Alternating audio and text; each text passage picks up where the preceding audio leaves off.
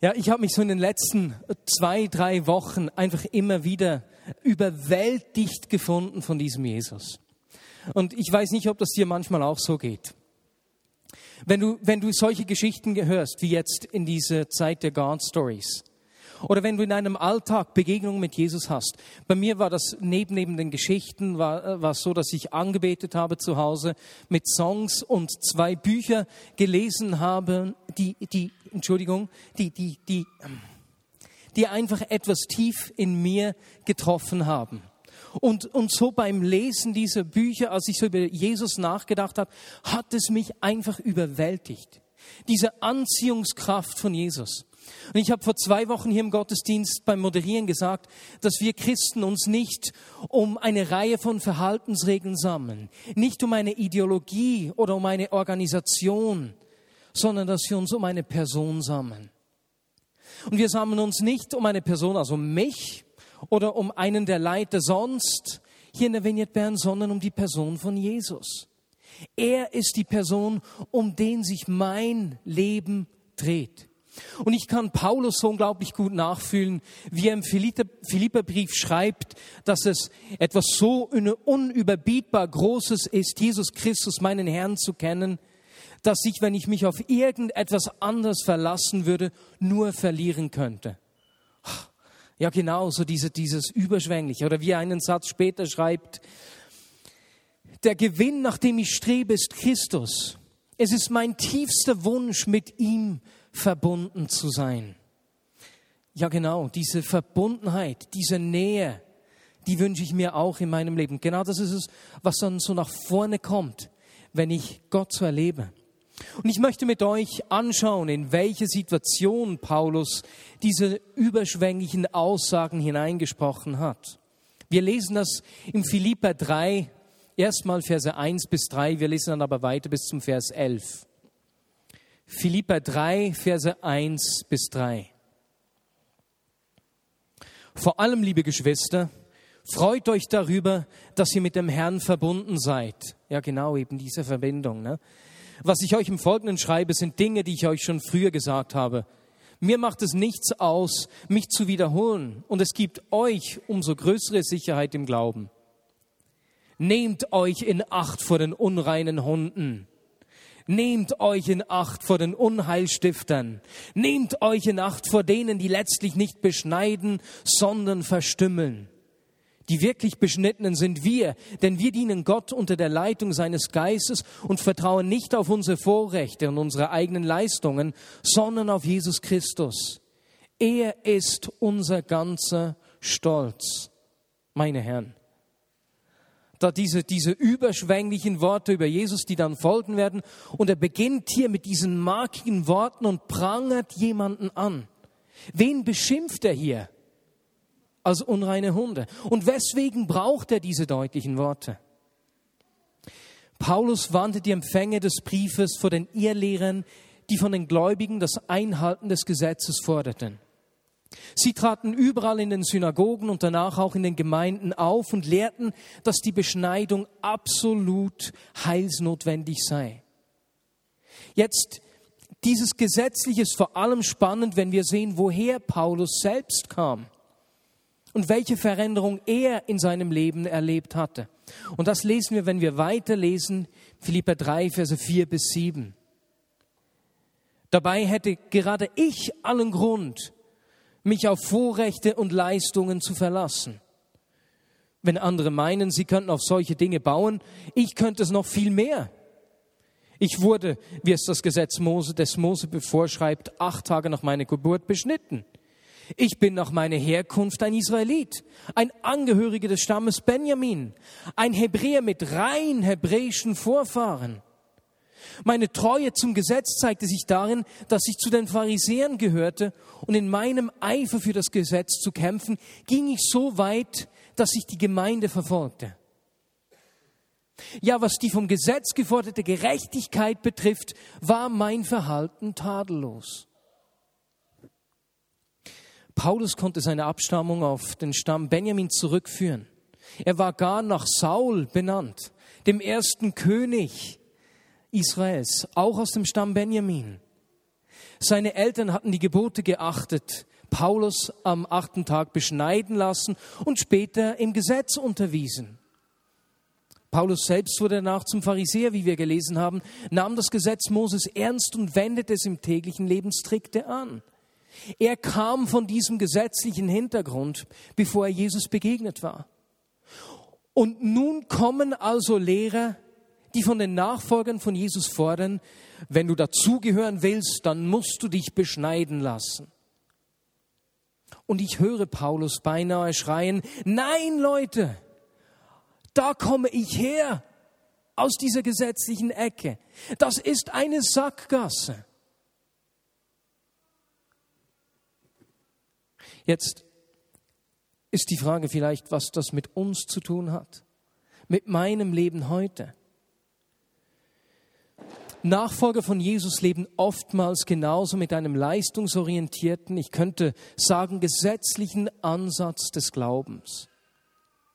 Dabei geht es uns heute weniger um Themen wie die Beschneidung, sondern um viele andere Themen.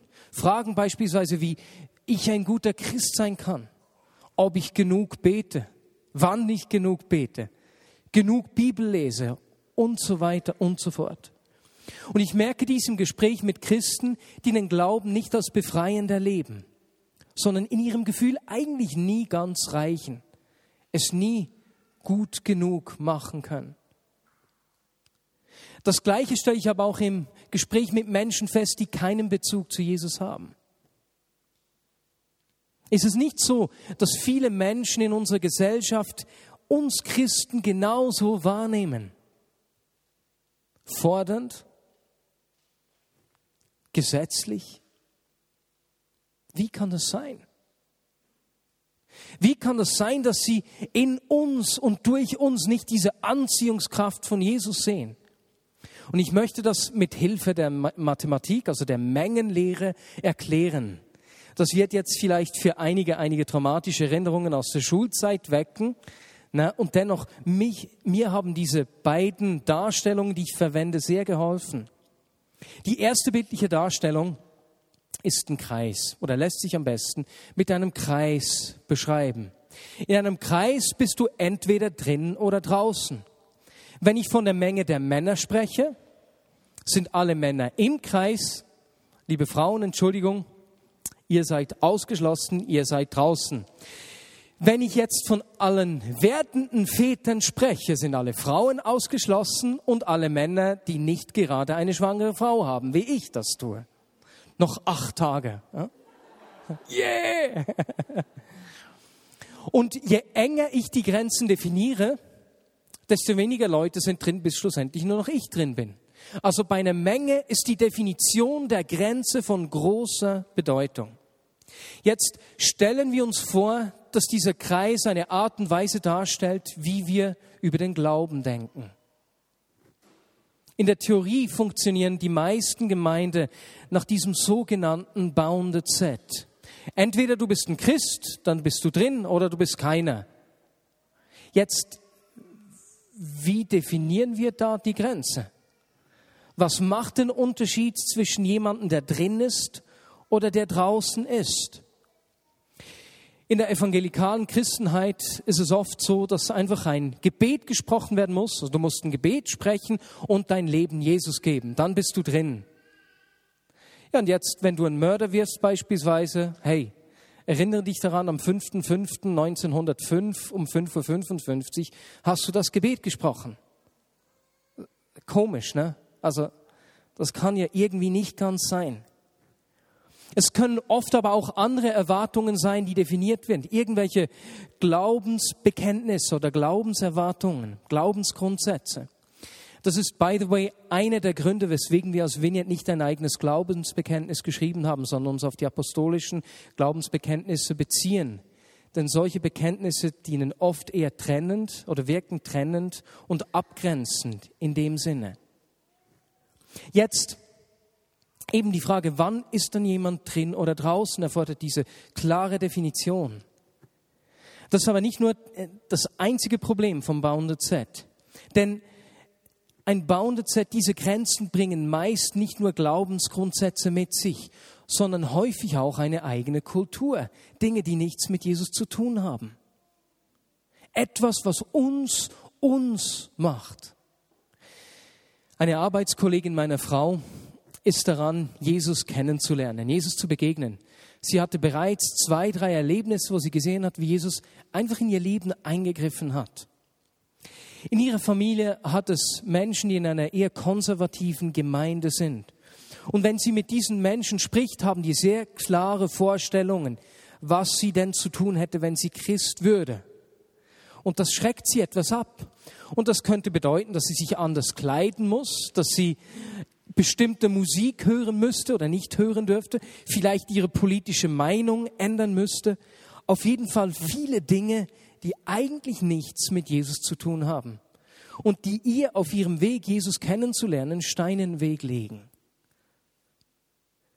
Das ist ein weiteres Problem eines bauenden Z. Es gibt aber auch ein drittes Problem. Wenn es darum geht, dass ich drin bin, na, Judy Hui, ich bin gerettet, ich habe das Gebet gesprochen, ja, was mache ich dann? Es fördert ein passives Christsein, denn ich bin drin. Wie ich mein Leben lebe, spielt ja nicht eine große Rolle. Oh, jetzt schaue ich mal, wird mir hier ein guter Gottesdienst geboten? Wo werde ich drin besser versorgt? Das kann sie wohl nicht sein, ne? Das Ziel ist einfach, ich komme in den Himmel wie ich mein Leben lebe, spielt keine große Rolle, außer wenn ich vielleicht nahe zu den Grenzen komme, da muss ich aufpassen. Ne? Äh, wie weit darf ich gehen und noch dazugehören? Unversöhnte Beziehungen stehen zu lassen, ja, da darf ich bleiben, da, da, da, da habe ich kein Problem, werde ich nicht konfrontiert. Uh, aber schlafen darf ich nicht mit meiner Freundin. Also mache ich alles bis kurz vor dieses Zusammenschlafen, dann bin ich noch drin. Und damit orientieren wir uns an den Grenzen und nicht an diesem Zentrum. Nicht an Jesus, der uns anzieht. Und die Richtung, die unser Leben weist, führt eigentlich sogar von diesem Zentrum weg hin zu der Grenze.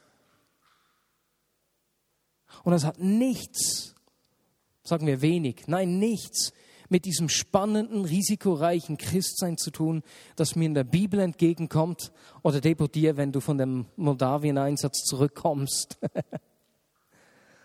Traumferien, hat sie gesagt, für alle Podcast-Hörer. Sie haben richtig cooles Zeugs erlebt. Ihr müsst euch beschneiden lassen, sonst könnt ihr nicht drin sein, haben die falschen Lehrer im Text hier gefordert, die Paulus als Hunde bezeichnete. Und Paulus hat ihnen einen ganz anderen Weg aufgezeigt, was wir weiter bei Vers 7 sehen. Und er schreibt da, genau die Dinge, die ich damals für einen Gewinn hielt, die Leistung, haben mir, wenn ich es von Christus her ansehe, nichts als Verlust gebracht. Mehr noch, Jesus Christus, meinen Herrn zu kennen, ist etwas so unüberbietbar Großes, dass ich, wenn ich mich auf irgendetwas anderes verlassen würde, nur verlieren könnte. Was für eine Begeisterung, die uns da entgegenkommt. Seinetwegen habe ich allem, was mir früher ein Gewinn zu sein schien, den Rücken gekehrt. Es ist in meinen Augen nichts anderes als Müll. Denn der Gewinn, nach dem ich strebe, ist Christus. Es ist mein tiefster Wunsch, mit ihm verbunden zu sein. Darum will ich nichts mehr wissen von jener Gerechtigkeit, die sich auf das Gesetz gründet und die ich mir durch eigene Leistungen erwerbe. Vielmehr geht es mir um die Gerechtigkeit, die uns durch den Glauben an Christus geschenkt wird. Die Gerechtigkeit, die von Gott kommt und deren Grundlage der Glaube ist. Ja, ich möchte Christus durch und durch kennen. Ich möchte die Kraft, mit der Gott ihn von den Toten auferweckt hat, an mir selbst erfahren und möchte an seinem Leiden teilhaben, so dass ich ihm bis in sein Sterben hinein ähnlich werde dann werde auch ich, das ist meine feste Hoffnung, unter denen sein, die von den Toten auferstehen. Dieser Weg, den Paulus aufzeigt, handelt nicht von Regeln, nicht von definierten Grenzen. Es geht nicht um ein Drin oder Draußen, sondern er spricht mit einer Begeisterung von dieser anziehenden Person von Jesus und sagt, hey, diesen einen möchte ich kennen, diesen Jesus, und mit dem möchte ich verbunden sein.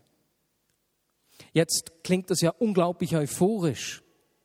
Aber spannend ist es, dass er diese, diesen Text nicht einfach nach einem euphorischen Gotteserlebnis geschrieben hat.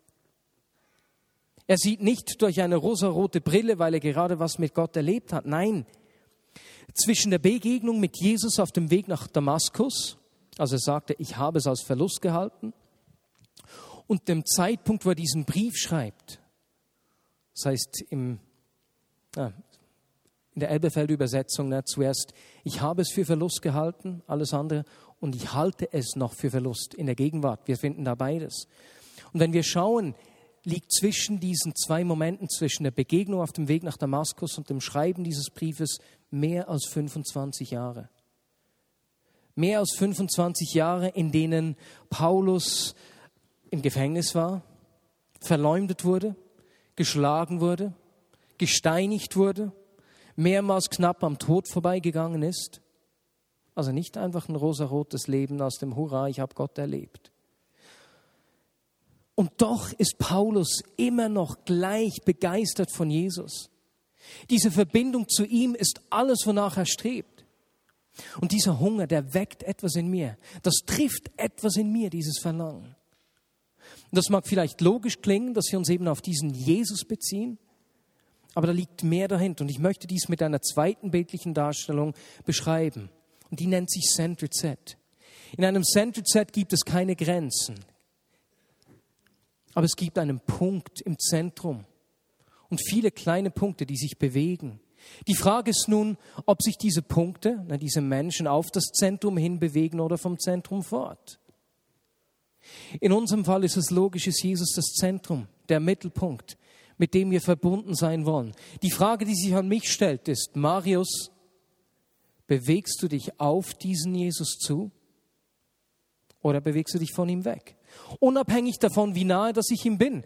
Wenn wir, mal an, wenn wir uns vorstellen, dass dieser äh, Notenständer hier das Zentrum ist und ich stehe hier in der Nähe, dann kann ich von dieser Nähe zum Notenständer profitieren. Ich kann zum Beispiel den Text darauf lesen.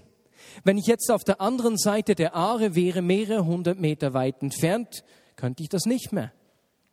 Aber die Frage ist nicht, wie nahe bist du, sondern bewegst du dich auf dieses Zentrum zu. Und wenn ich hier gleich neben dem Notenständer stehe und mich in, in die Richtung weg von diesem Ständer bewege, wäre es eigentlich in, diesem, in der Theorie ne, besser für jemanden, der drüben steht und sich auf, den, auf das Zentrum zubewegt, als einer, der gleich daneben steht und sich vom Zentrum wegbewegt. Ne? Also einfach als kleine Nebenbemerkung. Es geht nicht um die Grenze, sondern die, um die Frage, bewege ich mich auf dieses Zentrum zu? Ich werde mich nur auf die Dinge zubewegen, bei denen ich einen Wert sehe. Auf etwas, dem ich Bedeutung gebe. Auf Paulus hat dieser Jesus diese unglaubliche Anziehungskraft. Und da liegt einer der wichtigen Unterschiede zwischen diesen beiden Erklärungsmodellen. Im Bounded Set wird vor allem die Grenze betont was man darf und was man nicht darf, was erwartet wird, vielleicht was ich selbst erwarte oder was die Gemeinde erwartet oder was ich denke, dass Jesus erwarten würde. Und das Zentrum wird dadurch etwas schwächer. Im Center Z wird die Anziehungskraft des Zentrums betont. Und lass uns dann einen Moment innehalten. Könnte es sein, dass die Menschen in der Schweiz die Begeisterung über Jesus nicht teilen, weil wir, die Nachfolger von Jesus, mehr von den Grenzen sprechen, als dass sie in uns und durch uns die Anziehungskraft von Jesus erleben. Dass sie mehr von uns Christen hören, was man darf und was nicht, wie sie sollten und wie nicht, als dass sie diese Kraft von Jesus erfahren. Ich habe vor eineinhalb Jahren ein Erlebnis gemacht, das mich echt richtig schockiert hat. Ich habe zu Hause Fernsehen geschaut, habe ein bisschen durchgezappt und bin irgendwie auf dem Kanal von Mike Shiva gelandet. Das ist ein Hellseher. Und da hat eine Frau diesem Mike Shiva eine Frage über Jesus gestellt. Also bin ich da geblieben und habe gehört, was er antwortet. Und weißt du was? Mike Shiva hat eigentlich ganz gut geantwortet. Ich war überrascht. Bis am Ende, da wurde etwas wuschig so. Ne? Aber was mich so richtig schockiert hat, ist, dass die Frau, die da angerufen hat, die Frage über Jesus Mike Shiva stellen musste. Und niemanden hat in ihrem Umfeld, dem sie vertrauen kann, der Jesus kennt. Sie nicht zu einem Pfarrer geht, kein Vertrauen zu einem Christen hat in ihrem Umfeld. Wofür sind wir bekannt? Könnte es eventuell sein, dass wir Christen selbst uns mehr mit den Grenzen beschäftigen? Was ich eben tun muss als guter Christen, was nicht, was ich darf und was nicht, als mit der Anziehungskraft von Jesus.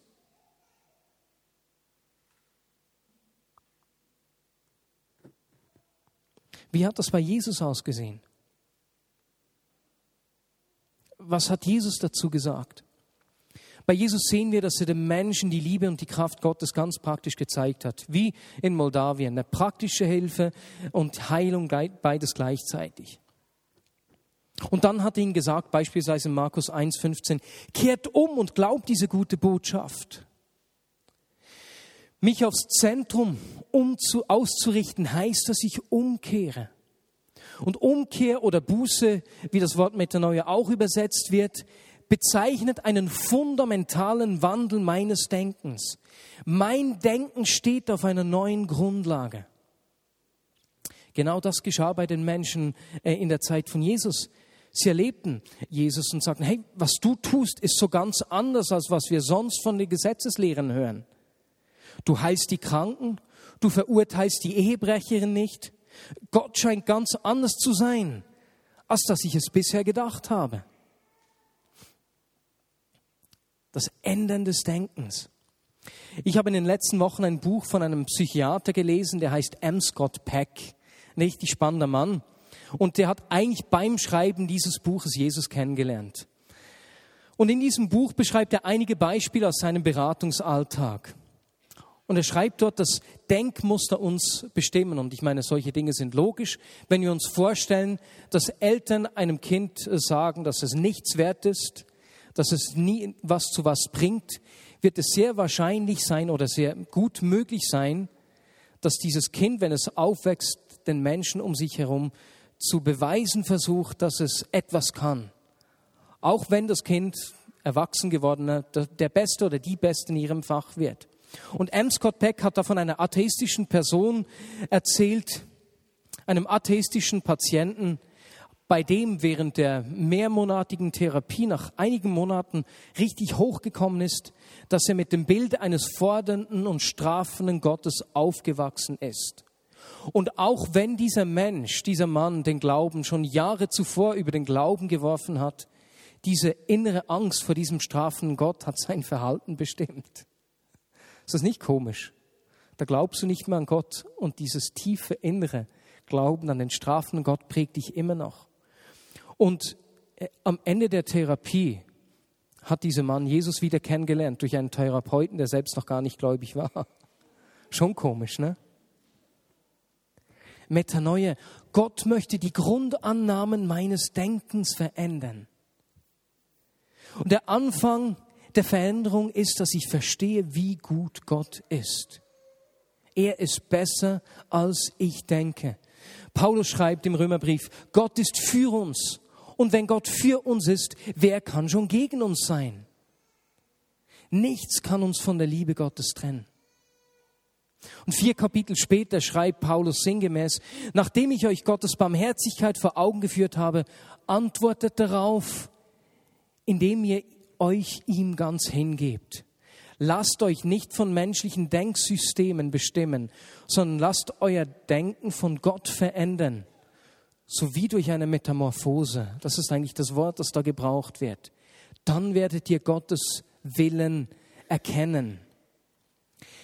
Das Ziel der Umkehr, mich auf das Zentrum auszurichten, besteht darin, dass mein Denken verändert wird bis ich verstehe, wer Gott ist und was er denkt, dass ich die Absichten Gottes und seines Reiches verstehe.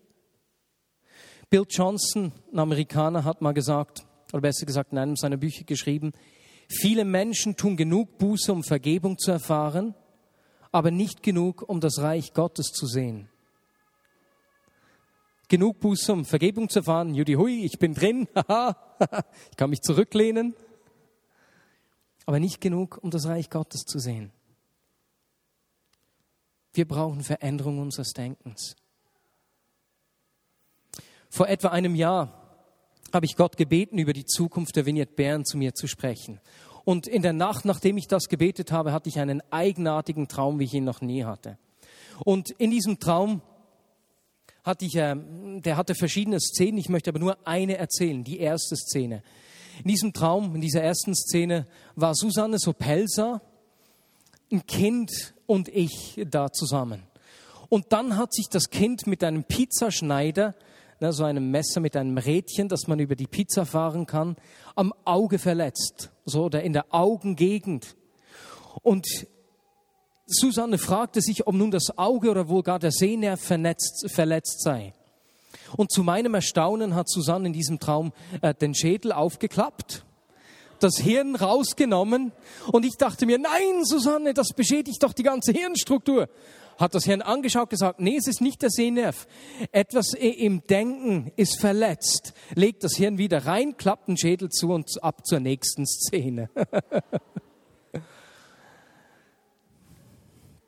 Und ich habe mich vor einem Jahr eben auch schon mit diesen Themen der Umkehr, diesem Metanoia, Veränderung des Denkens beschäftigt und habe darauf auch einigen prophetischen Leuten diesen Traum erzählt, um, um zu verstehen, was Gott zu mir sagen möchte. Und ich denke, das dachte ich schon damals, dass er eben über diese Umkehr zu mir gesprochen hat. Gott möchte diese, diese Grundmuster, diese denkerischen Grundmuster in uns verändern, dass wir verstehen, wie er denkt. Dass wir verstehen können, was sein Wille ist. Denn unser Denken, wie sagt man, beeinflusst, prägt unser Verhalten, bestimmt unser Verhalten. Ich kann es mir nicht leisten, über mich selbst, über andere Menschen oder Lebenssituationen Gedanken zu haben, die nicht seinem Denken entsprechen. Ich kann mir das nicht leisten. Ein Beispiel von dieser Woche. Donnerstagabend hat mich mein Bruder besucht und kurz vor zwölf ist er nach Hause gegangen, wollte noch in der Altstadt bei Freunden Blumen gießen gehen, die sind in den Ferien. Und er ist 100 Meter von uns weg in der Junkerngasse, da kommen zwei Jungs auf ihn zu. Hättest du mir eine Zigarette? Nein, bumm. Und bevor er irgendwas sagen kann, hat er die Faust im Gesicht die Nase gebrochen und verschoben, das Auge leicht, äh, der Sehnerv ist gereizt, ein Zahn rausgeschlagen. Und als ich das am Donnerstag erfahren habe, war ich stinke sauer. Mann, sind mir Foltermethoden eingefallen. Wie ich diese beiden Jungs, wie soll ich sagen, Plage, würde man auf Deutsch sagen, quälen könnte. Und ich habe mich richtig geärgert und dummerweise war ich im Vorbereiten der Predigt. Ich kann es mir nicht leisten, Gedanken über diese beiden Jungs zu haben den Gott nicht hat über sie. Ich weiß, scheiße, und ich möchte doch jetzt das Recht in die Hand nehmen und schauen, dass die beiden das so richtig schön zurückkriegen. Das ist so eine typische menschliche Reaktion, die wegweist von diesem Zentrum. Das, Ringen war nur von kurzer Dauer, natürlich.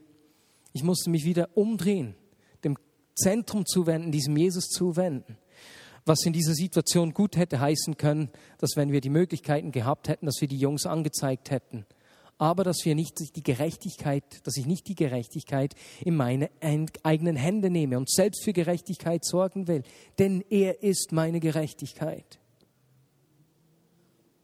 Und weswegen will ich mich immer wieder auf dieses Zentrum umdrehen und zuwenden? Weil ich die Liebe die Kraft, die Größe, die Barmherzigkeit Gottes erlebt habe, weil diese Anziehungskraft von Jesus so unglaublich ist, weil er ungleich viel attraktiver ist, als dass ich selbst zu meinem Recht komme und das sicherstelle. Ich will mein Leben durch und durch auf Jesus ausgerichtet leben. Was bedeutet, dass ich einen konstanten Lebensstil der Umkehr lebe, mich immer wieder neu auf dieses Zentrum ausrichte in meinem Leben, in meinem Alltag. Beispielsweise, wenn die Kinder am Toben sind, was ich in Kürze erleben werde, vielleicht. Ne? Wie ich denke, wenn ich äh, herausfordernde Situation am Arbeitsplatz habe. Wenn ich in einer Situation bin, was sein könnte, dass Gott mich brauchen will, um die Möglichkeiten seines Reiches zu zeigen und seine Herrschaft sichtbar zu machen. Ich wünsche mir, dass ich als Person, dass wir als Gemeinde, wie Paulus die Anziehungskraft von Jesus kennen und Menschen um uns herum nicht erst Regeln, Forderungen erleben, sondern die Liebe und die Kraft Gottes. Ich wünsche mir, dass Jesus der Mittelpunkt unseres Lebens ist und nicht menschliche Regeln oder Systeme. Denn Regeln oder Systeme werden nie Leben bringen. Aber Jesus schon. Denn er ist besser, als wir denken. Lasst uns einfach einen Moment ruhig sein, bevor ich dann noch für einige Personen beten möchte. Und überleg dir, wenn du diesen Kreis oder diesen Punkt siehst, wie es in deinem Leben aussieht. Wo diese beiden Dinge zu dir sprechen.